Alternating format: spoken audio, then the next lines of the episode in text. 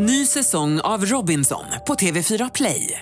Hetta, storm, hunger. Det har hela tiden varit en kamp. Nu är det blod och tårar. Fan händer just nu. Det. är Detta är inte okej. Robinson 2024, nu fucking kör vi! Streama söndag på TV4 Play. Hej, jag heter Gry Forssell och du lyssnar inte på radiostationen Mix Megapol. I alla fall inte just nu, för du ska ju precis höra ett nytt avsnitt av Mord mot mord. Men först vill ju vi säga hej. Hej, hej, det här är NyhetsJonas. Det här är Carolina Widerström. Åh, här är gullige dansken. Ja, och så Gry då, då. Det vi vill säga är att när du har lyssnat klart på den här podden, då får du gärna lyssna på våran. Vi spelar in ett nytt avsnitt varje morgon av våra podd Kvartsamtal. Och hela radioprogrammet blir ju också en podd om man är väldigt morgontrött eller så. Just det, om man missar morgonen ja. Men mest av allt så får du gärna lyssna på programmet i direktsändning varje morgon på Mix Megapol. Live varje morgon från klockan sex och då har vi med oss massor med vänner också. Thomas Bodström, Babben Larsson, Johan Pettersson, Christian Luuk. Massor med coola människor som bara dyker upp och gör livet bättre. Ja, som jag, gullige dansken. Exakt så. Och så mycket bra musik och annat skoj såklart. Så vi hörs när du vaknar på Mix Megapol. Podplay.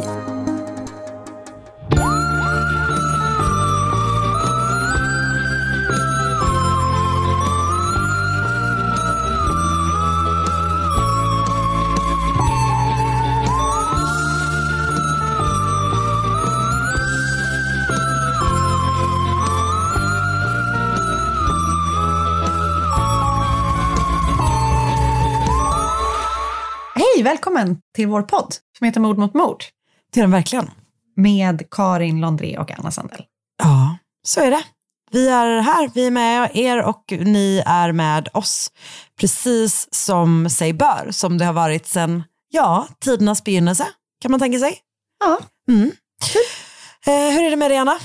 Jo, men det är bra. Eh, vi har varit sjuka här i en vecka ungefär, Ah. så att, eh, vi är tillbaka på två ben, hela familjen nu, vilket känns skönt. Ni, äh, vänta, Ehm. okej, så det är en av er som är tillbaka, eller är det att ni går på varsitt ben, du, Oskar, och Sigrid fortfarande är sjuk? Eller nej?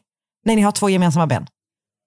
Vi är tillbaka allihopa på två ben. Alltså på sex ben då? På våra egna två ben. Ja, exakt. Okej, okej, nu förstår jag. Ja. Var det konstigt att säga så? Var det ett Ja. syftningsfel? Alltså jag vet inte om det var syftningsfel per se, men det var konstigt att säga att ni var tillbaka på era egna två ben. För det, var, det lät ju väldigt mycket som att ni... Men ni är friska. Vi är friska. Har fått suga lite på den. Vi kommer jobba igenom den till nästa vecka. Ja. eh, nej, men det känns bra, tycker jag. Ni har liksom varit instängda i er lägenhet typ, mer eller mindre. Typ. Ja. Inte mer eller mindre. Utan Ja. verkligen totales. Ja. Hur, eh, hur har det känts? Ja, men stämningen har varit förvånansvärt god, ska jag säga. Mm. Vilket är ju lite liksom, uppfriskande. För det är inte så ofta man är på liksom, så här många kvadrat så länge Nej. utan paus. Nej, verkligen. Ehm, så att, eh, nej, men stämningen är, har varit god. Jag måste ändå säga det. Ja, jag är bra. positivt överraskad. Vi har tittat sjukt mycket på eh, tv. Ja. Så att vi har haft, eh, vi har haft det toppen. Ah, gud vad härligt. Vad, vad glad jag blir för er skull Eller, fastän ni varit sjuka. Alltså det är väldigt synd om er som har varit sjuka förstås. Men ändå över förväntan. Jag är glad för det. Eller vad man ska säga. tack. Mm. Bra. Mm. Hur mår du då? Nej, men jag är faktiskt helt eh, snurrig. Och ganska trött. Jag har ju precis börjat på mitt eh, nya jobb. Mm. Jag har ju inte då slutat på mitt gamla jobb. Utan nu Nej. har jag ju ja, tre jobb då om man räknar med det här jobbet. Ehm, För vad det- tydligt så vet ju alla jobb om att du fortfarande jobbar. Ja, ja, ja, Alltså, ja. Att du, att, ja, det vet de. så att det inte är att du luras. Nej, nej, nej. nej. Utan det är, alla, är medvet, alla jobb är medvetna om varandras jobb, om du förstår. Det är bra. Eh, men så det innebär ju då att jag idag då liksom har varit på, eh, ja men idag gör jag alla tre jobben på en och samma dag kan man säga. Ja, så nej, det är det- körigt. Det är lite, lite snurrigt. Jag känner mig ja, men ganska korkad helt enkelt. Men i övrigt, Och så är det så jobbigt att vara ny på ett jobb också. Verkligen. Men alltså, fast egentligen så gillar jag ju att vara ny på ett jobb. För då är fortfarande, du vet när folk blir förvånade över att man är bra. Det tycker jag är Ja, härligt. jag förstår vad du menar. Jag förstår vad du menar. Sen så börjar de förvänta sig det. Det tycker jag inte alls lika mycket om. Nej. men men det, jag är väldigt, väldigt glad för min nya jobb och det känns så roligt. Och jag liksom tillbringar mina dagar med att sitta och hitta på olika poddar och eh, det är ju helt otroligt. Alltså, det verkligen, är typ det lyxigaste någonsin. Så att jag är väldigt, väldigt glad och eh, lite, lite yr i huvudet helt enkelt. Som sig bör. Fattar. Som sig bör, ja. Eh, men du, du som har kollat på så fruktansvärt mycket tv. Mm. Vad har du för tips? Ska vi se om jag kan komma ihåg allt vi har sett då. Eh, vi har sett den senaste versionen av Snabba Cash. Ja, just det. Var inte versionen, säsongen. Säsongen. ja. Eh, för liksom jobba lite med mitt vokabulär här, mitt uttryck. Eh, den var jättebra, så jävla hemsk. Eh, det är så mörkt och fruktansvärt, men bra. Jag tycker ju inte om svenska serier. Nej, there she said Eller- it. Väldigt sällan tycker jag om svenska Ja. serier. Eh, det finns ju några som man kan fucka med, men Snabba Cash är liksom en klass för sig, tycker jag. Hmm, Okej. Den, Jag har inte sett är- någonting. Alltså inte av det nya i alla fall. Det är sjukt bra. Alltså vissa är ju typ, förlåt, Olle Sarri är ju så cringy när han, alltså det är verkligen så hemskt. Men alla är andra Gud, är så ut. sjukt. Ja, förlåt. Alla andra är så taskiga. Han är säkert Men jätte... jag menar inte så. Han är bra, men liksom han, det är också för att hans karaktär är skitjobbig. Men du vet, Ja, de, de håller ju på med så här, han är ju så entreprenör och du Åh, vet, jag nej. tycker liksom det lingot är liksom lite, det känns, så, det känns så sjukt stiff som det gör i svenska serier. Ja, Hallå, ja. du måste ju förstå att, du vet, så. Upp med det på LinkedIn. Typ så. Typ, typ, typ, typ sådana saker. eh, men den är, mm, det är, ja, men de, den är sjukt bra. Så den har vi sett. Eh, sen har vi sett, eh, vi såg en dokumentär som heter Internets mest hatade man. Ja, just det. Vilken var det va? Ja, men det handlar om han igen. som eh, eh, startade Is anyone Ja. up, tror jag att den heter. Alltså, Nej, nej Herre. det är inte den här revenge porn-grejen. jo, jo, jo, jo. Heter sidan Is anyone up? Ja, jag tror den heter så. Okej. Det handlar alltså om en, det är en person som skapar en plattform där män, Folk skickar in framförallt ja, eller? Ja, det är väl, man får väl utgå ifrån att det främst är män. Men det, Ja. är, det, det är bilder, det är, folk skickar in bilder, Bilder på sina ex. nakenbilder på sina ex eller på som de har kommit över och du vet så här. Och det är bilder på både män och kvinnor, men det är ju liksom såklart eh, Mest mest kvinnor. på Ja. kvinnor. Och så är det då en man som är eh, totalt öppen med att det är han som är bakom och han, ja den heter Is anyone up. Ehm, och eh, han är bara, alltså vidrig verkligen. Och så handlar det då om några Han tjejer tycker att det här är fine liksom, typ. Ja, han är typ bara så här, varför är ni arga på mig? Det är ju liksom ert ex eller vem det är som, som du har skickat den här bilden Vi är arga på Som dem har- med. Det ena Ja, utesluter alltså, inte det verkligen. andra. Och han typ, du vet, lyckas komma runt eh, hans ansvar genom att han bara typ erbjuder en plattform. Men det är inte han som submittar eh, innehållet och du vet så här. Och så är det då, får man följa då några kvinnor som har fått sina bilder upplagda här. Ah. Och så är det då en mamma som är out to get him. Ah. Gud vad härligt. Det är så, alltså han är så hemsk. Alltså, Men går den ens att se eller blir man bara galen liksom?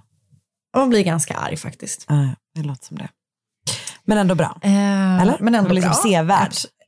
Ja, intressant. Jag hade typ aldrig hört talas om den här sajten. Den verkar ha varit hur stor som helst i Ah. USA. Alltså fy fan vad hemskt. Eller det är just det här, det är verkligen ett sånt missbruk av ett förtroende typ. Och att man vill någon som man har varit så pass nära att de liksom har eh, skickat bilder på sig själva till en. Alltså att man vill dem så illa. Mm. Och att man liksom, eh, Nej. Eh, vad heter det, weaponize, alltså att man gör typ deras sexualitet eller deras kroppar till typ ett vapen mot dem själva. Det är så många Så sidor hemskt. av det som är så uh, fruktansvärt drabbande och hemskt. Är Och upprörande. Fruktansvärt. Ah, gud. Nej, det är verkligen det. Mm. Eh, sen så började vi titta på Dahmer. Ja. Eh, och sen så har vi börjat titta på, ja men vi har sett kanske fyra avsnitt. Oj, fan. Jag tror det. Det lät ju lite på dig när du skrev till mig att du hade sett det första, som att du inte skulle kolla vidare.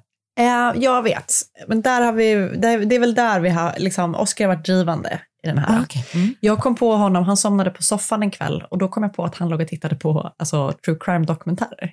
Vilket han ju aldrig... Så att Kommer han starta egen eh, podd, eller? han starta en podd. Exakt. Higher research. Jag lovar dig att snart kommer han läsa Palmemordet. Eh, ja, det kan du skriva upp. Nej, men vi har sett massa grejer. Jag började titta på en som jag är väldigt nyfiken på att titta på, som jag tror att jag kommer bli väldigt frustrerad av också, den här The Anthrax eh.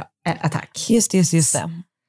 Eh, men det har jag inte sett så långt, så jag kan inte riktigt uttala mig än. Började Nej. titta på den om eh, eh, Tom Hagen och hans eh, Anna, Ja. Anna Elisabeth. Började ligger den? På Netflix. Ja. Eh, det mesta har varit på Netflix, fastän vi då har alla streamingtjänster. Som Skryt. lät nu som ett sjukt konstigt skryt. Så konstigt. Okej, jag är tyst nu. Hej då. Har du vi, har ju sett alla, någonting? vi har ju exakt alla. Eh, nej, alltså jag och Marcus började kolla på Gilmore Girls igen. Nej, men mysigt. Jag kan ju också säga, Ja. det här är ju inte true crime-relaterat. Kommit en ny säsong av eh, Bling Empire. Ja, Som är det började vi kolla på kanske- igår. Det började vi kolla Ja. på igår. Ja. Ja, det är verkligen a ride. Jag är redan, jag är bara rasande efter ett halvt avsnitt typ. Jag vet. Nej, men det är så, det är Jag var rasande efter bra. första scenen. Men det är så fascinerande. Ja, det är toppen faktiskt. Ja, men eh, högt och Kul, lågt. lite blandat, ja. Men du, högt och lågt, ska vi sätta igång med den här podden eller? Låt oss. Ja. Ny säsong av Robinson på TV4 Play. Hetta, storm, hunger. Det har hela tiden varit en kamp. Nu är det blod och tårar. Fan händer just nu. Det. är Detta är inte okej. Robinson 2024, nu fucking kör vi! Streama söndag på TV4 Play. Ett poddtips från Podplay. I podden Något Kaiko garanterar östgötarna Brutti och jag, Davva, dig en stor dos skratt. Där följer jag pladask för köttätandet igen. Man är lite som en jävla vampyr. Man har fått lite blodsmak och då måste man ha mer. Udda spaningar, fängslande anekdoter och en och annan arg rant. Jag måste ha mitt kaffe på morgonen för annars är jag ingen trevlig människa. Då är du ingen trevlig människa, punkt. Något Kaiko, hör du på Podplay. Därför är gardinerna.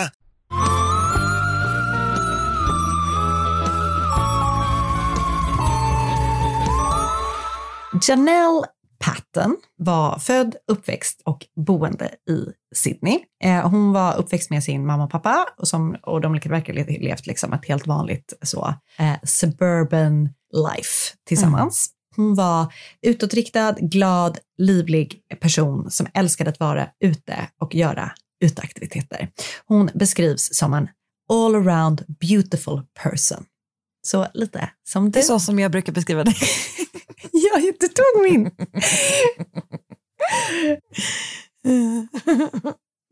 Japp. Ja. Eh, hon är född typ eh, början på 70-talet, 72 är hon född, 1972. Och, eh, men det här kommer utspela sig i början på 2000-talet. Så en dag då, i början på 2000-talet, när Janelle är knappa 30, alltså hon är väl liksom slutet 29 där, någon 29, så, så bestämmer hon sig för att hon vill flytta från Sydney. Och inte bara att hon vill flytta till en annan stad, utan hon vill lämna landet. Och när jag säger landet så är det liksom landet, fast ändå inte riktigt. För hon har bestämt sig för att åka till Norfolk Island, där eh, hennes föräldrar firat sin smekmånad 32 år tidigare. Eh, och Norfolk Island är då en ö som hör till Australien, men som har egen styre. Och det ligger liksom mitt emellan Australien och Nya Zeeland. Och eh, det upptäcktes på 1700-talet av eh, Thomas Cook och var ursprungligen typ som en fängelseö. Perfekt. Var inte hela Australien det? Så det här kanske var där de allra värsta satt. Just det. Ehm, och Norfolk Island beskrivs på deras hemsida som paradiset och det ser väldigt, väldigt fint ut. Och du vet, det är en sån liten pytte, pytte ö verkligen. Eh, år 2011 så var det 2169 personer som bodde på ön. Så du vet, det liksom är så här äh, som man kan Ah. tänka sig. Alla känner alla, ingen låser dörrarna, du vet, det är så här äh, Men är det, härligt. turist, alltså är det en turistplats? Är det mycket turister där? Ja, det är mycket turister, men det verkar inte vara så helt sjukt mycket turister. Men det, är, det är liksom, verkar vara en turist, eh, det är så de livnär sig som jag Just fattar det. Typ. In, inte för att jag har gjort jättedjupt grävande, men Du har ju varit på hemsidan. sant. Det är fan grovt. Eh, Nej, det tar grövt. 200, två, det är två och en halv timmas flight från Sydney, två och en halv timmas flight från Brisbane eh, och två och en halv timmas flight från Auckland. Mm. Så lite, lite, lite research har jag gjort ändå. Mm. Ehm, och dit bestämmer sig då Janelle för att flytta. Och hennes föräldrar är typ lite så här, ska du verkligen det? Det är liksom jättelugnt. Det är typ helt dött där. Det, det känns inte riktigt som att det är din scen, typ så. Men hon är helt bestämd och hon säger att det kanske är precis det hon behöver, någonting som är liksom helt annorlunda än hennes liv i Ah. Sydney. För att hon har haft det då eh, lite så här skakigt kan man väl säga i Sydney, för att hon har liksom både haft en och två och tre relationer som har slutat med som har slutat väldigt illa helt enkelt. Du Ja. vet, hon har blivit slagen av, alltså vet, hon har blivit, eh, haft väldigt dåliga relationer helt enkelt. Både liksom blivit psykiskt och eh, fysiskt misshandlad av sina eh, pojkvänner. Så hon är typ så, så här, jag behöver en paus, jag behöver en nystart, jag vill få tillbaka det självförtroendet som hon då enligt sin liksom, egna uppfattning blivit av med i de här förhållandena och eh, så. Så hon packade ihop sitt och sa upp sig från sitt jobb och lämnade vet, allt hon vet i Sydney och gav sig iväg på egen hand till Norfolk Island. Och det tycker jag ändå typ så här, känns så, så cool. sjukt modigt. Ja. Och så kommer hon dit och hon typ, du vet, har först lite så här, hon får bo på hemma hos någon och så funkar inte det och sen så hyr hon hos någon annan och sådär. Men hon liksom skapar sig ändå ett liv där. Hon får jobb på eh, ett hotell, för det är då som sagt liksom semesterplatser där. Så hon får eh, jobb på en resort och så får hon hyra som en, typ en liten bungalow eh, på eh, en man och en kvinnas, ett, alltså ett äldre pars tomt. Typ. Alla vet liksom vem Janelle är för att hon typ är så, hon, hon ser bra ut, hon är jättetrevlig, hon är liksom en nykomling och du vet sådär. Så att det verkar liksom bra. Hon typ har ett jobb, har ett hem, har typ fått massa nya kompisar och sådär. I mars, slutet på mars, så skulle hennes föräldrar, eh, förlåt, i slutet på mars 2002 så skulle hennes föräldrar komma och hälsa på. Det här var över påskhelgen. Och eh, alla såg liksom väldigt mycket fram emot det. Och när de då kommer fram den 30 mars så blir de så här eh, väldigt glada och lyckliga av att se att deras dotter verkar så tillfreds med livet på Norfolk Island. Hennes föräldrar har typ hyrt en liten lägenhet på som ett eh, typ lägenhetshotell. Och eh, så att du vet, de ska bo separat men så ska de umgås på dagarna och kvällarna. Så hon inackorderar sin mamma och pappa på det här lägenhetshotellet och så gör de upp planen om att så här, jag kommer att hämta er vid lunch imorgon mellan ett och två. Då har hon hunnit jobba och hunnit gjort sina liksom så här vanliga eh, bestyr som hon gör varje dag. Mm. Så dagen efter, alltså den 31 mars, så satt Janelles mamma och pappa och väntade på sin dotter och klockan passerade då två utan att hon varken liksom dykt upp eller hört av sig. Och hennes föräldrar är typ för så här, ja ja, liksom, hon har säkert glömt bort tiden. Det, det beskrivs som att det finns en så här island time, du vet att alla går utan klocka, att alla bara så här, lite manjana manjana typ. Ja. Så, så de är lite så här, men vi struntar i det. Hon har glömt bort tiden, vi ger oss ut och gör egna saker. Så de sätter en lapp på sin dörr där de skriver typ så här, vi är på stranden, kom och hitta oss där. Ehm, och så går de ut. Men hon kommer liksom inte till stranden och till slut är de bara så här, ja men vi går upp på hotellet igen. Eh, ser så här, okej hon har inte varit här. Ska vi åka hem till henne? Så de bestämmer sig då för att så här, nu åker vi hem till hennes, liksom, där, hennes den här lilla bungalow som hon hyr för att se om hon är där. Hon har liksom helt glömt bort tiden. Vad är det som har hänt? Och det är olåst när de kommer in, vilket de liksom, ingen reagerar på att det är något konstigt, för det är typ så här, ingen låser dörren, vilket är typ min hemskaste, jag hatar det, lås dörren. Ja. Ehm, och hon, när de liksom, så de bara kliver in och bara så här, ja hon är inte hemma. De ser typ att så här, hon har varit hemma, hennes väska ligger på bordet, du vet lite saker hon har handlat, lite så här påsar och sådana saker. Och de bara så här, vad fan är hon någonstans? Så då vet de åker till hennes jobb, de så här, åker och pratar med vet, så olika människor. Ingen har liksom sett henne. Ehm, så att då börjar oron smyga sig på. Mm. Som åker typ, du vet, vi åker runt för att leta efter henne som sagt, åker till hennes jobb och de kör fram och tillbaka, gata upp och gata ner, men hittar henne inte. Så efter liksom någon timme eller två när de har varit ute och letat efter henne, de har varit på hennes jobb, alla sådana saker, så bestämmer de sig, nu åker vi hem till henne igen för att se om hon har kommit dit. Och eh, när de kommer hem till henne så möter de hennes hyresvärdar som är paret Ruth och Foxy McCoy. Och eh, de berättar då eh, för Ruth, alltså hennes föräldrar berättar då för Ruth och Foxy att de inte Mm. har liksom gjort upp, eller setts på, att hon inte har dykt upp på deras liksom uppgjorda Dödsträff. tid. Ja. Eh, och att de har varit inne i hennes lägenhet och du vet sådär. Och de bara, okej, jag tycker typ, säg, Foxy då säger så här. Jag Foxy tycker typ McCoy. är lite konstigt. Ja, så starkt namn, eller hur? Så starkt namn. Mm. Japp.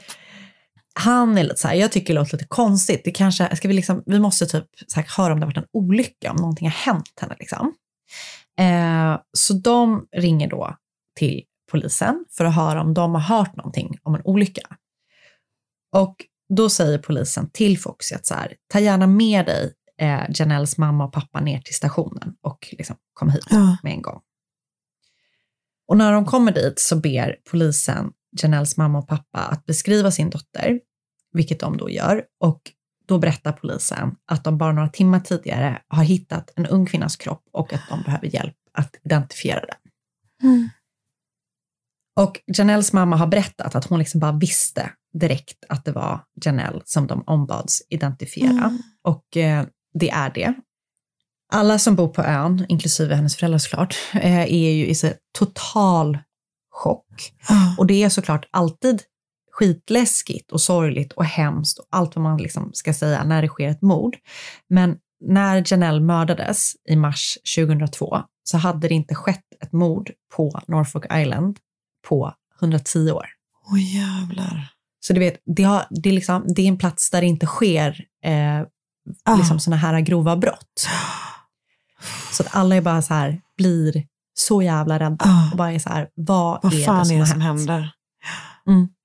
Så jäkla, jäkla sorgligt. Ehm, och Janelle har då hittats tidigare samma dag av två nyzeeländska turister vid Cockpit Waterfall Reserve som ligger liksom på helt andra sidan av ön där hon hade setts senast. Ja. Hennes kropp var typ inlindad i liksom någon slags svart sorts plast. Alltså det är inte en sopsäck men du vet, det är någon sån täckplast typ. Och hon har blivit utsatt för ett extremt eh, övervåld. Hon har blivit knivhuggen över 60 gånger. Hon har frakturer på huvudet, på bäckenet och så har hon en bruten vrist. Så jäkla hemskt. Åh. Så det faktum då att det är liksom en så pass liten ö och att de har haft så låg brottslighet innebär att de också har en väldigt liten poliskår på ön. Den består då bara av två personer. Så att ganska omgående då så bestämmer de sig för att ta hjälp från, liksom, det heter väl inte fastlandet för att Australien är också en ö, men de bestämmer sig för att liksom ta in Ja, hjälp. Så det kommer två poliser från Canberra i Australien. Och de liksom slås först av att bara så här, hur annorlunda allting är på Norfolk Island jämfört med liksom deras hemmascen i Canberra. Eh, du vet, alla känner alla, alla vet allt om varandra och varandras business. De vet också att det är 2272 personer på ön när mordet begicks. Alltså då är det både boende och turister. De har så superkoll du vet, på vilka som Ja. reser in och reser ut. Så då kan man ju typ tänka så här, okej, 2272 personer, det är inte så mycket. Det borde man kunna typ så här hitta mördaren Mm. fort liksom. Så de börjar med då att se vad hon har gjort sin sista dag i livet. De vet att hon har varit på jobbet på Castaway Hotel mellan 7 och 11. Efter det har hon setts i matbutiken. Sen har hon träffat Foxy eh, utanför sin bungalow inför att hon ska ge sig ut på sin dagliga promenad. Alltså hon tar liksom en eh, samma sväng typ, varje Ja. dag. Eh, på promenaden så är det en kvinna som har varit ute och kört med sin bil så här runt, runt för hon försöker få sitt barn att somna, som har kört förbi Janelle. Ja. Och den här kvinnan då som kör för att söva sitt barn, kör liksom verkligen bara en liten, liten så här rutt, runt, runt, runt. Så hon kör förbi Janelle, lägger märke till henne och när hon kommer tillbaka, bara några minuter senare, så är hon spårlöst försvunnen. Just det, hon är så här, jag borde ha sett henne igen typ. Exakt. Ja. Så då är polisen så här, här har vi då liksom window av när någonting måste ha hänt henne. Som bara är på några Det handlar minuter. alltså ja, bara typ fem minuter max. Liksom. Ah. Längs den vägen där hon har gått så hittar polisen ett par trasiga solglasögon som ser ut som de som Janelle brukade ha på sig. Och de får också reda på att två män som har typ spelat golf i närheten har hört ett hemskt långdraget skrik vid samma tidpunkt som den här kvinnan då har sett Janelle liksom, gå förbi. På eftermiddagen så har det regnat jätte- jättemycket, eh, vet man också. Och till slut då hittas hon helt andra änden av ön, till från där hon har sett sitt, av den här kvinnan i bilen, Ja. av de här två turisterna från Nya Zeeland. Men det är samma dag. Det är samma dag. Ja. Alltså hon försvinner typ 12. Så liten kanske? tid. Ja. Hon försvinner typ 12 och hittas fyra eller något sånt där. Så det är liksom väldigt kort tid. Eh, och polisen är då liksom orolig att allt liksom har regnat bort, allt bevis som fanns har regnat bort. Ehm, men när de undersöker då eh, Janelles kropp så hittar de ändå liksom bevis i form av att typ så här, det finns DNA på hennes shorts och de hittar så här små, små bitar av glas på hennes kropp. Eh, som de tänker att det här kan nog hjälpa oss sen. Eh, det visar sig, alltså först tror man att hon kanske har blivit utsatt för sexuella övergrepp för att hennes liksom shorts och underkläder är typ sönderhuggna och lite neddragna. Så man tänker att så här, hon har troligtvis blivit utsatt för sexuella övergrepp. Det har hon inte blivit. Eh, och som ett led i då att försöka hitta den som är skyldig så lyckas de liksom ändra lagen på Norfolk Island så att de tillåts att samla in fingeravtryck från alla frivilliga personer mellan 15 och 70 år på ön. Så det är liksom ingen tvångsgrej, men de går ändå du vet, knackar typ dörr och är så här, hej kan du tänka dig att lämna fingeravtryck i den här utredningen? De får in typ tusen fingeravtryck, de får in jättemånga, men inte liksom alla. Men det var först när de hittade Janelles dagbok som de började få lite mer information om Janelle och hennes liv innan hon mördades. För hon har skrivit dagbok typ varje dag fram tills en månad innan hon mördades. Och i dagboken framgår det att hon har haft flera olika relationer på ön, både liksom kärleksrelationer och vänskapsrelationer, som precis som de relationerna hon lämnat liksom i Australien inte har varit helt hundra. Liksom. Mm. Eh, så bland annat har hon dejtat, nej men det är så hemskt. Eh, bland annat har hon dejtat en 20 år äldre man vid namn Jap och han bodde ensam med sina fyra barn och hans 16-åriga dotter liksom absolut hatade Janelle. Så när de har gjort slut så hade Jap varit väldigt utåtagerande mot henne och sagt att hon officiellt skapat sig sin första fiende på ön. Så polisen liksom tycker då självklart att Jap och hans dotter är av intresse att utreda. Mm.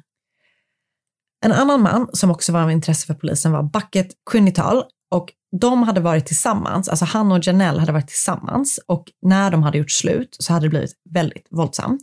Han har liksom slagit henne och vet, sårat henne också emotionellt och allt sånt där väldigt mycket.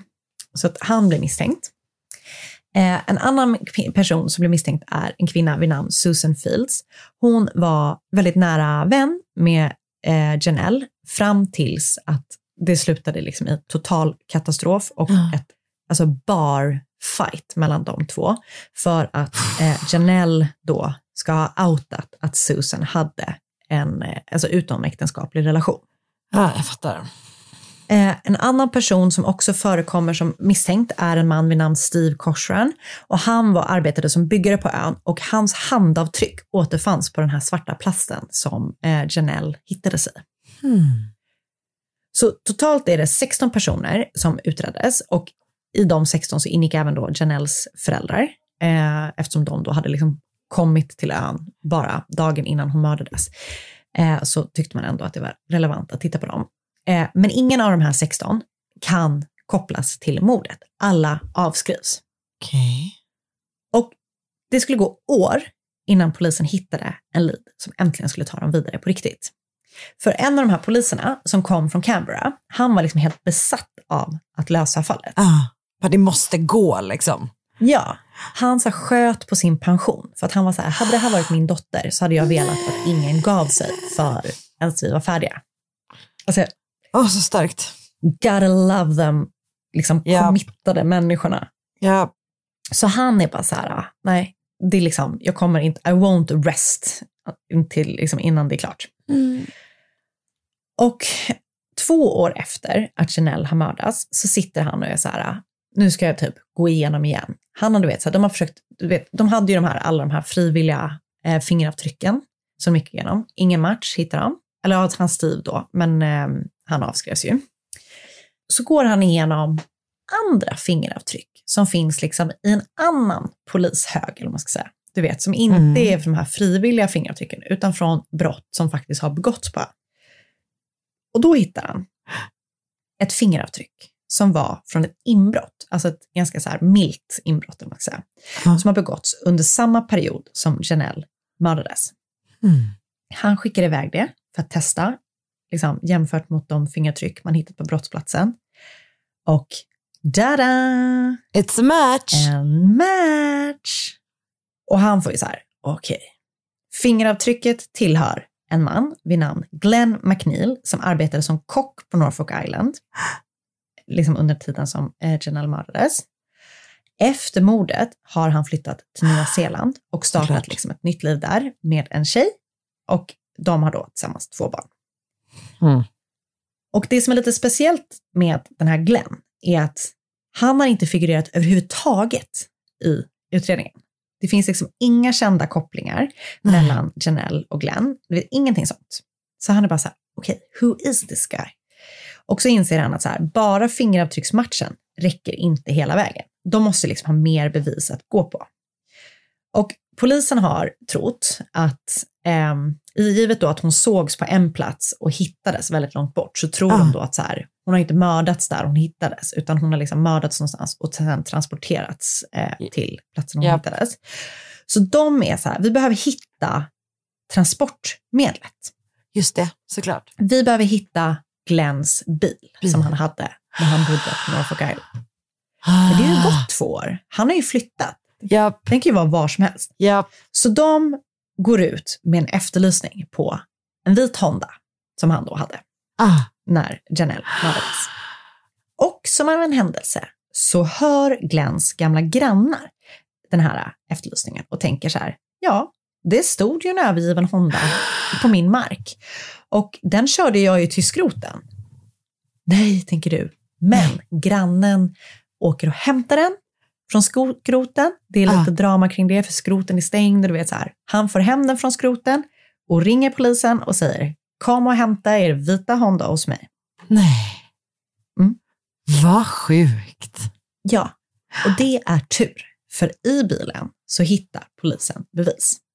Okej. De hittar bland annat blod och de hittar även likadana glasbitar som hittades på Janelles kropp. Ah. Okej. Så polisen åker hem till Glenn i Nya Zeeland för att gripa honom. Och de plockar in, och du vet, hans tjej är typ bara så här, vad fan är det här som händer? Alltså, Ah. De plockar in honom på förhör och det räcker med att de bara säger så här, vi har hittat lite DNA och ditt fingeravtryck. Och så börjar Ah. han berätta vad som har hänt. Ah. Alltså du vet, det är ingenting att han så här, Försöker typ med någonting. Nej, nej, ingenting. Eller? För han berättar att den morgonen som Janelle mördades har han då gått upp och rökt gräs. Wake and bake. Verkligen. Sen har han satt sig i sin vita Honda för att köra någonstans. När han kör så har han liksom lutat sig fram för att plocka upp sina cigaretter som han har tappat på golvet. Nej. Och så hör han ett duns mot bilen. Han har liksom kört på någonting. Så han ger sig ut för att se, kan det vara ett djur, du vet. Och så får han panik för han ser att han har kört på Janelle och att hon ligger fast under hans bil. Efter det så säger han att han lägger henne i bakluckan och så kör han hem. När han kommer hem så säger han att han behöver liksom gå in i sin lägenhet för att tänka klart vad han ska göra. Ah. Och när han har gjort det färdigt så går han ut för att liksom titta till henne typ. Och du vet så här, då känner han ingen puls, hon andas inte. Men han säger att han vill vara säker på att hon är död och därför har han då bestämt sig för att gå in och hämta en kniv. Oh my god. Och liksom, sen har han då huggit henne en gång i bröstet. Okej, fast det var inte de skadorna hon hade.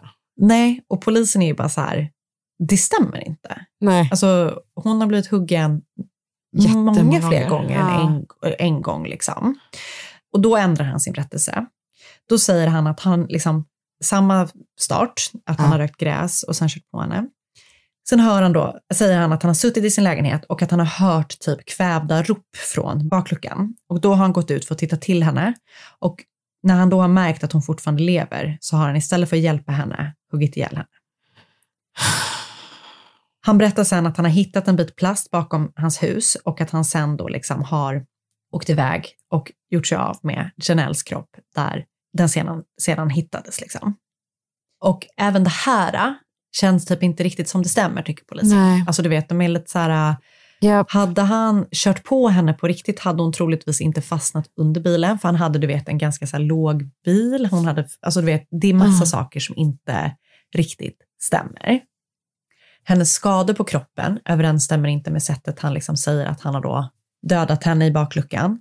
Eh, det stämmer heller inte överens med liksom, att hon skulle blivit överkörd. Skadorna liksom stämmer inte överens med det. Du vet, det är massa saker som inte så riktigt stämmer. Men trots att det inte riktigt stämmer så inleds rättegången på Norfolk Island mot Glenn McNeil sex år efter att Janelle mördades. Och de har så jättesvårt att du vet, hitta en jury som funkar för alla typ känner Janelle eller känner något vittne eller typ har redan bestämt sig och så här. Och vissa hävdar då liksom att den borde inte ens ha varit där för han kan typ inte få en rättvis eh, rättegång och sådär. Men den hålls på Norfolk Island.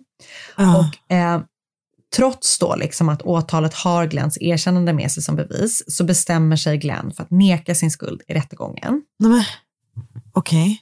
Eh, hans försvar pekar liksom på att det ju fanns flera andra fingeravtryck på den här plasten, bland annat den här Steve Cochran och så fanns det liksom lite andra på den också. Eh, det fanns ju också då det här DNA som hittades på hennes shorts som inte var eh, Glens utan det tillhörde en kvinna.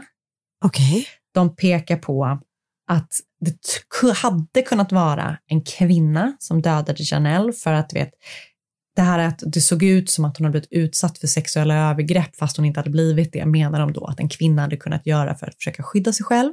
Alltså Mm. vet, försvaret har massa sådana här olika eh, teorier liksom, Ja. som de pekar på att bara så här, det är inte alls säkert att det är han typ. De säger också att han, Glenn, är precis en sådan person som skulle kunna lämnat ett falskt vittnesmål. För när han grips så har han, du vet, haft eh, jättemycket problem med missbruk. Han har typ precis blivit nykter. Eh, han har eh, lidit av psykisk ohälsa i väldigt många år. Så de menar att polisen har liksom gripit honom i en väldigt svag stund och att han sen har erkänt under press. Han säger själv att han hade typ erkänt till vad som helst den dagen polisen kom och hämtade honom. Okej. Men trots detta så döms Glenn för mordet på Janelle. Han döms till 24 år i fängelse. Huh. Han har senast 2011 försökt överklaga sin dom. Han säger då att det inte var han som gjorde det. Alltså han säger att han hjälpte till att göra sig av med Janelles kropp, Okej. men att det var ett par som dealade droger som hade mördat henne. Just det. Och eh, anledningen till att han då eh, gjorde sig av med kroppen för deras skull var för att han hade stulit marijuanaplantor av dem. Och de hade kommit på honom och då hade de så här, men då får du göra av med Janelles kropp. Gud, så praktiskt. Att inom Verkligen. det loppet av typ så fyra timmar från att hon försvann till att hon mördades så råkade han, alltså vad glada de Nej. måste ha blivit när han dök upp där och försökte stjäla deras plantor och de bara okej men eh, vi har ett litet jobb till dig. Oh, Nej. Okej, mm. Och anledningen till att han då inte har kunnat ge deras namn tidigare är för att de eh, har eh, hotat honom och hotat hans familj. Och du vet, så här. men han ger namnet på de här personerna. Nu. Det är lite tvetydigt, men jag tror att han gjorde det 2011. Men jag vet inte om de finns. Alltså det, det, det leder i alla fall ingenstans. Nej. Överklagan liksom eh, nekas. Han sitter där han sitter. Ah. Men det finns ändå liksom vissa tvetydigheter kring vad som faktiskt hände och varför Janelle verkligen mördades. Eh, och liksom utöver det självklara då, att hans story inte riktigt stämmer överens med skadorna på hennes kropp, så var det ju då också det här kvinnliga DNA på hennes kropp som man inte vet vem det Ah. kommer ifrån. Och ehm, det fanns inget DNA från honom, trots att hon blev mördad med ett otroligt liksom, övervåld. Ehm, det finns också en medlem i juryn som hävdar att de valde att fälla Glenn trots att han var os- eh, oskyldig. eftersom han visste vem det var som var skyldig, men inte ville berätta vem det var. Okej, det låter ju som ett toppenrättssystem i sådana fall. Men det är en person som säger det liksom. Det är en person, det Ja. finns liksom inga bevis för det. Men eh, det är så sjukt konstigt. Han är dömd för mordet och han har troligtvis alltså, absolut någonting mer att göra. Men det är liksom så konstigt varför han inte berättar exakt vad som har hänt när han ändå Ah. har erkänt första gången.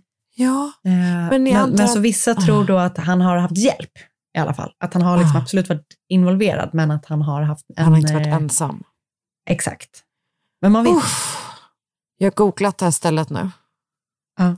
Det, var, det ser väldigt speciellt ut. Det är väldigt, en Mm. väldigt konstig kombination av någon slags, eh, liksom lite så nästan svensk miljö. Alltså typ att det är, och typ eh, irländsk miljö och eh, med sådana liksom paradisösvatten på ett jättekonstigt sätt. Exakt. Det ser jättespeciellt det ut. ser skumt ut. Ja.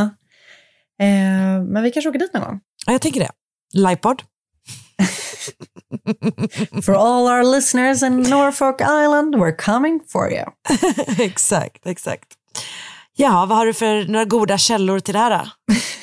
Det var då det fruktansvärda mordet på Janelle Patton och det första mordet på Norfolk Island på mer än 100 år. Och då har jag cracked the case of Janelle Patton på NBC News. Så är det The conviction of Glenn McNeil for murder of Janelle Patton is still controversial av Roger Maynard på The Daily Telegraph. Eh, lite olika Wikipedia-sidor, då såklart eh, Norfolk Islands officiella hemsida. Eh, Casefile, eh, avsnitt nummer 39 och Janelle Patton, eh, killer Glenn McNeil is innocent, says juror. We decided to slot him av Roger Maynard på theaustralian.com. Åh herregud. Ja. That's all folks. Stackars henne. Det är så sorgligt Ja. att man vill liksom komma bort från massa dumma, dumma människor och så hamnar man i massa nya dumma. Nej, jag vet. Det är för... eh, Stackars henne. Usch vad hemskt. Mm. Oh, du, tack snälla. Tack. Ny säsong av Robinson på TV4 Play. Hetta, storm, hunger. Det har hela tiden varit en kamp. Nu är det blod och tårar. Fan händer just nu. Det. är Detta inte okej. Robinson 2024, nu fucking kör vi! Streama söndag på TV4 Play. Ett poddtips från Podplay. I podden Något Kaiko garanterar östgötarna Brutti och jag, Davva, dig en stor dos skratt. Där följer jag pladask för köttätandet igen. Man är lite som en jävla vampyr. Man har fått lite blodsmak och då måste man ha mer. Udda spaningar, fängslande anekdoter och en och annan arg rant. Jag måste ha mitt kaffe på morgonen för annars är jag ingen trevlig människa. Då är du ingen trevlig människa, punkt. Något Kaiko, hör du på Podplay. Därför är gardinerna.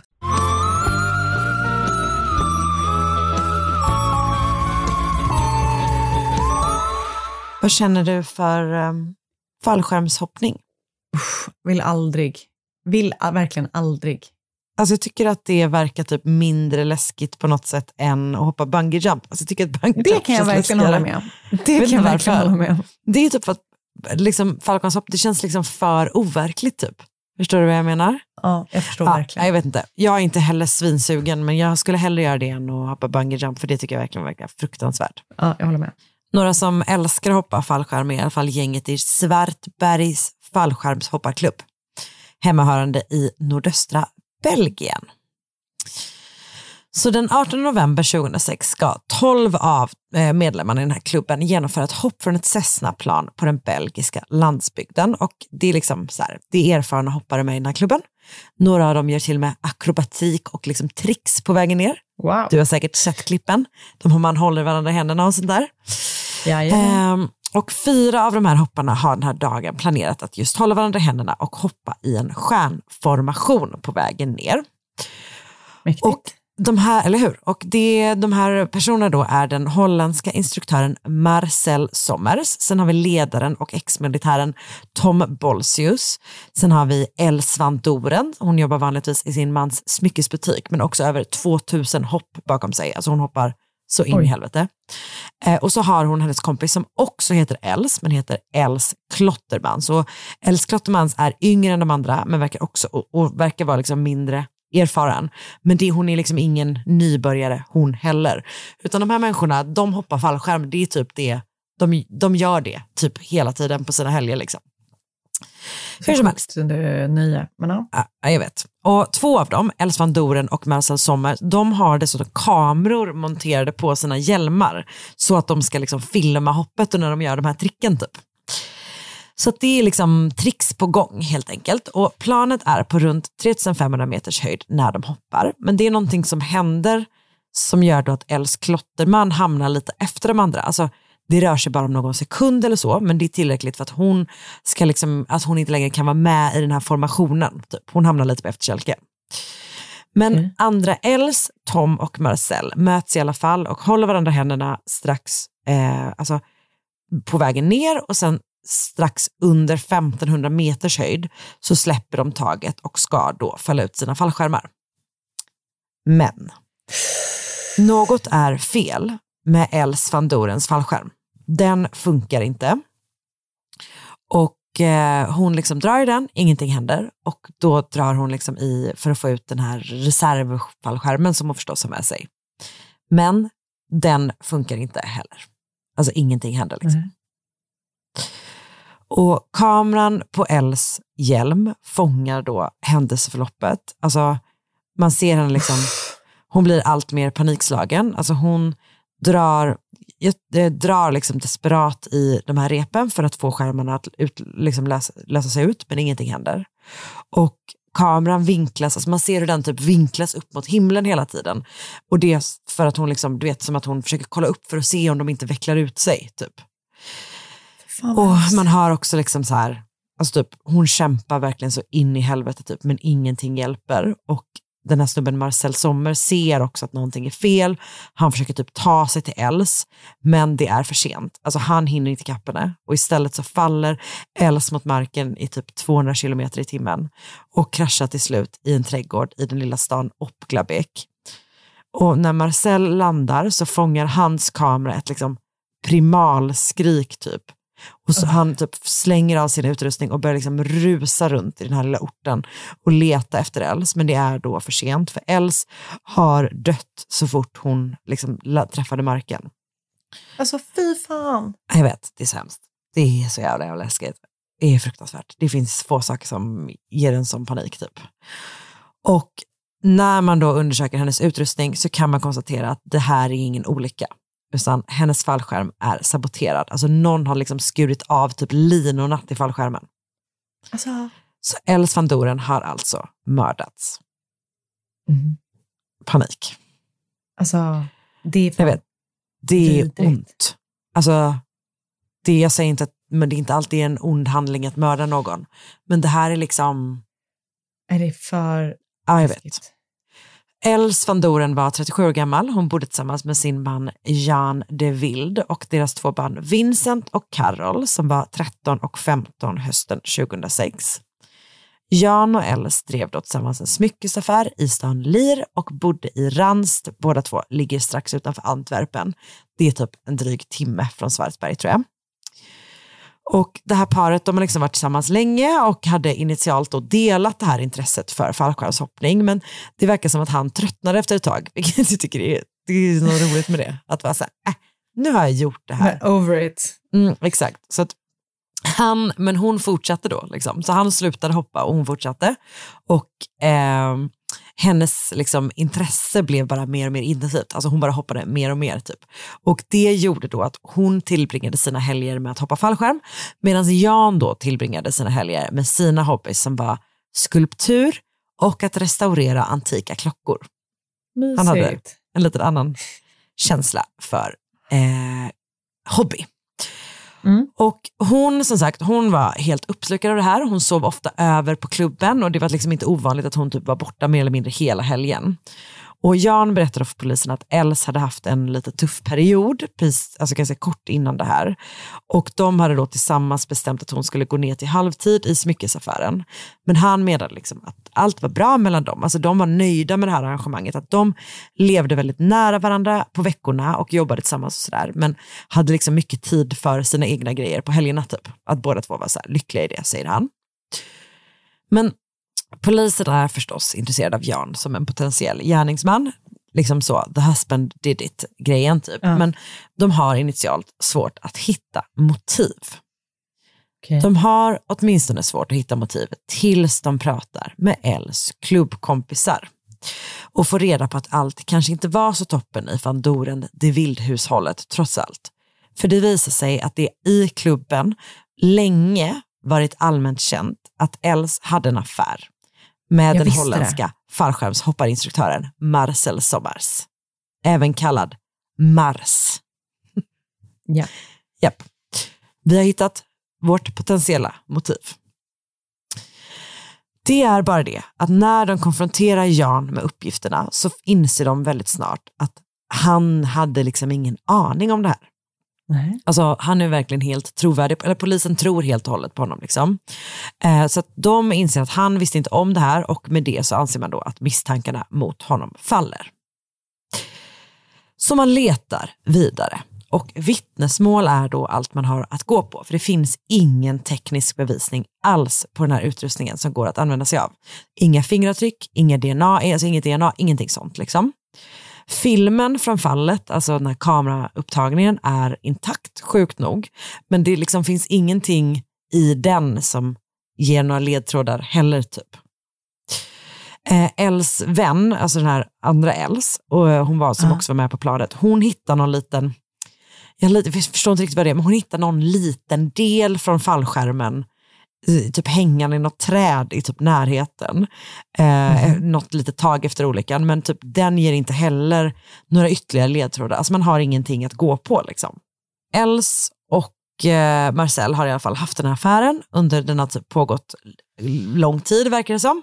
Han är väldigt, väldigt förtjust i henne och det gäller liksom alla polisen pratar med. Alltså, Els är väldigt, väldigt omtyckt på den här klubben typ och bland sina andra vänner också. Alltså hon är så här snäll, omtänksam, väldigt, väldigt lojal mot sina vänner. Så vem kan då ha velat den här underbara tvåbarnsmamman illa? Jo, efter ett ytterligare ett litet tag så får polisen en ny misstänkt. Det är den andra Els, alltså Els Ja. Klotterman. Els Klotterman var då 22 år gammal och eh, jobbade med barn. Hon var inte alls lika omtyckt som Els kan man säga. Men de två var nära vänner. Eh, och när polisen kollar Els samtalslistor så har de pratat med varandra 200 gånger under Els sista tio månader i livet. Här, nu kommer jag reda ut det här, vad som är väldigt förvirrat att båda två heter Els. Eh, Så du behöver inte oroa dig. Eh, För att Els van Doren hade vid ett tillfälle föreslagit att Els Klotterman skulle kallas för Babs Okej. för att hålla isär dem, vilket jag tycker är ett så roligt power move att göra för någon. är typ så, taskigt. Du bara, kan inte du bara kalla det för någonting annat? Jag bara, du, du heter inte Els längre. Men jag tror att andra Els, alltså Els van Doren, var ändå först in i, i, i hoppningsklubben. Men jag vet, Okej, det är ändå... Get in line, Babs. Men, ja, men det är ändå... Jag vet inte, jag tycker, jag tycker att det är typ en rolig grej att göra på något sätt. Att, de bara, typ att man tar ifrån någon dens namn. Typ. Men eh, hon, och grejen att det här Babs, det sätter sig verkligen. Liksom. Så hon är, alltså alla kallar henne för Babs. Och jag kommer också göra det från och med nu. Folk på klubben tyckte då att Babs var osäker och hon hade liksom ett väldigt stort behov av att hävda sig. Hon hade ett väldigt stort behov av uppmärksamhet. Alltså um, uppmärksamheten behövde liksom alltid vara på henne. Och eh, var den inte det så gjorde hon typ något dramatiskt som gjorde att uppmärksamheten var på henne. Alltså du fattar typen. Man har träffat sådana personer liksom. Ja. Och det jag gjorde då att hon var en ganska jobbig person att vara med. Jag kan tänka mig att folk där kanske inte visste det, men det verkar som att hon har haft en liksom hel del psykisk ohälsa i bagaget, typ, att hon har mått ganska dåligt tidigare. Polisen pratar då med henne en första gång typ kort efter mordet på Els, utan att hon väcker någon liksom misstanke överhuvudtaget. Men timmar innan hon ska förhöras för en andra gång, det här är en månad efter mordet, så genomför Babs ett självmordsförsök. Okej. Och hon överlever, men det gör att polisen börjar typ vara så här, vad, vad händer här? Typ? Varför, varför beter hon sig så här? Liksom? Eh, så att de börjar då titta närmare på henne och snart kommer det då fram. Els och Babs var rivaler. De hade båda två en relation med holländaren Marcel Sommers. Damn you Marcel. Ja, Jag vet. Alltså han är verkligen around i den här jävla flyg, flyg, flyghopparklubben. Verkligen. Hur, hur sugen tror du att han är på att ligga i luften? Alltså, så jävla mycket han bara joina mig i den riktiga 10 000 meters klubben när vi ligger i luften. Da-da-da. Exakt så. Um, Marcel då, han erkänner, ja nej men absolut, jag, hade ju, jag låg ju med båda två. Eh, men jag var inte intresserad av Babs, utan jag skämdes ju för att jag låg med henne. Ah, just det. Men han gjorde ändå det on a regular basis. Great guy. Ja, eh, så den relationen började efter relationen med Els. Liksom. Och det var oklart om Els kände till att Marcel och Babs låg med varandra. Eh, och eh, den här snubben då, han menar att det var liksom bara en slump, att de, de bara råkade ligga med varandra. Och det var väldigt, väldigt tydligt för honom och även för Babs faktiskt, att hans relation med Els var den som alltid kom först. Så ofta så träffades de då, alltså Marcello och Babs hemma hos honom på fredagar och sen kom Els dit på lördagar. Så han hade liksom eh, då en kväll var. Men ibland så hände det att Els dök upp oväntat på Babs kvällar och då skickade Marcel helt enkelt eh, iväg henne. Alltså. Och eh, det, så då gick hon. Eh, så. Men helgen innan mordet så dök Els just upp oväntat utanför Marcells dörr och ringde på under en sån här kväll då han och Babs var tillsammans. Och av någon anledning så bestämdes det att alla tre skulle vara där ihop, liksom, att de skulle hänga där. Men när det var dags att gå och lägga sig sa Marcel till Babs att hon fick sova i en sovsäck i vardagsrummet och sen gick han och Els och la sig i sovrummet och där hade de sen sex med varandra hela natten och Babs eh, lyssnade Yeah, på yeah. genom väggen. Fy vad hemskt. Det är, det är en värdelös situation faktiskt. Alltså jag får sån ångest. Ja, jag vet. Ehm, ja, men det som eh, händer då är ju att samtidigt som det här sker så står Els fallskärm i hallen. Och det är då polisen och åklagaren tror att någonting liksom snapped i Babs och att hon tog en sax och helt enkelt saboterade sin väns utrustning.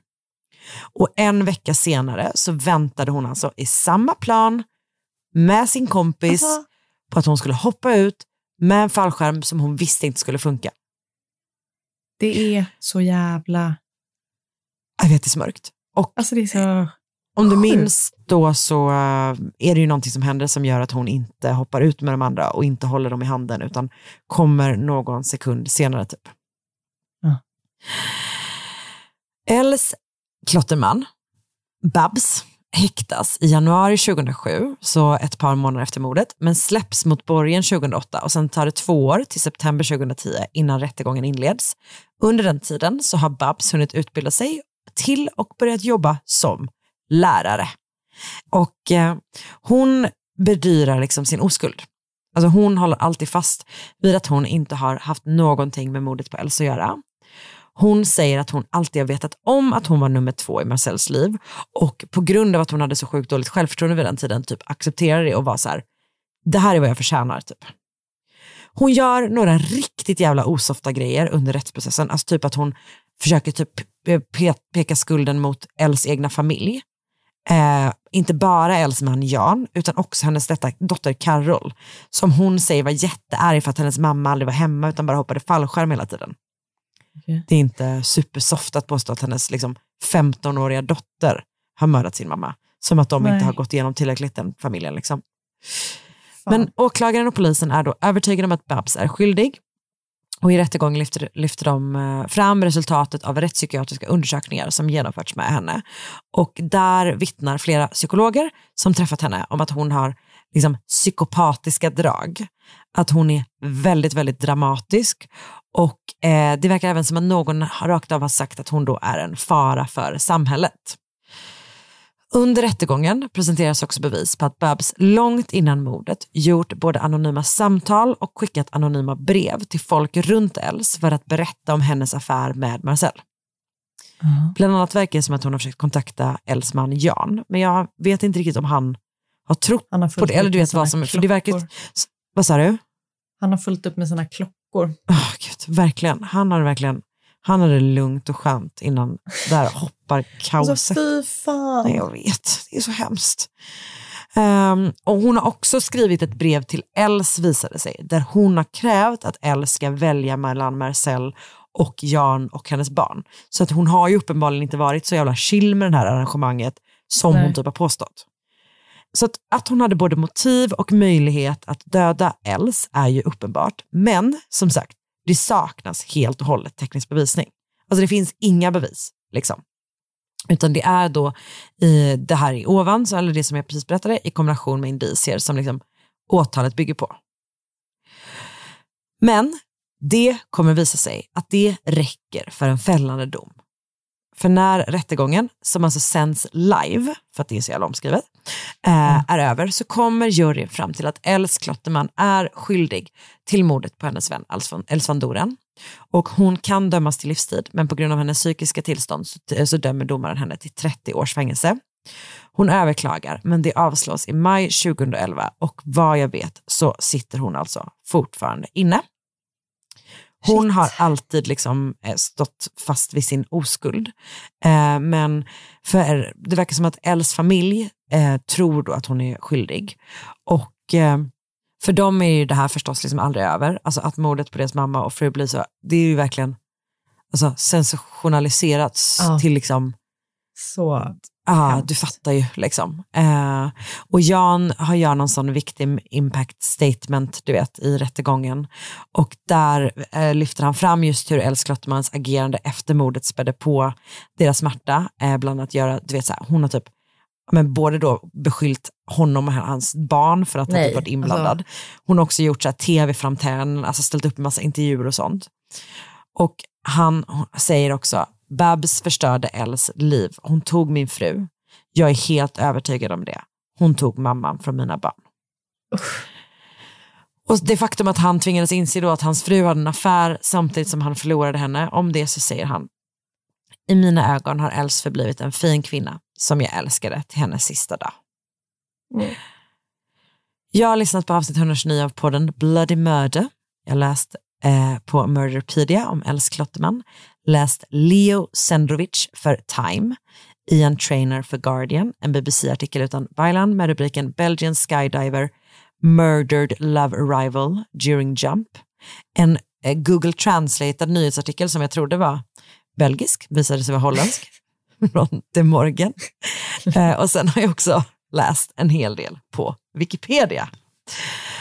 Det var fallskärmsmordet i Belgien. Det bekräftar att jag... Det blir, ingen, det blir inget hopp för Det dig. blir inget hopp för mig. Eh, och eh, inte ens som Marcel bjuder på lite air dick. Det skulle väl få mig... det skulle väl få mig att kanske överväga. Jag tror ändå jag kommer pass i sista sekund. Okej, ja. ja. men då säger jag det till honom. Bra, Eh, tack för det. Då tackar vi också för den här veckan. Vi hoppas att ni har haft det lika trevligt som vi har haft det och så ses vi om en vecka igen. det gör vi verkligen och ta hand om er tills dess. Hej då! Podplay. Ny säsong av Robinson på TV4 Play. Hetta, storm, hunger. Det har hela tiden varit en kamp. Nu är det blod och tårar. Fan händer just. Det. är Detta är inte okej. Robinson 2024, nu fucking kör vi! Streama söndag på TV4 Play.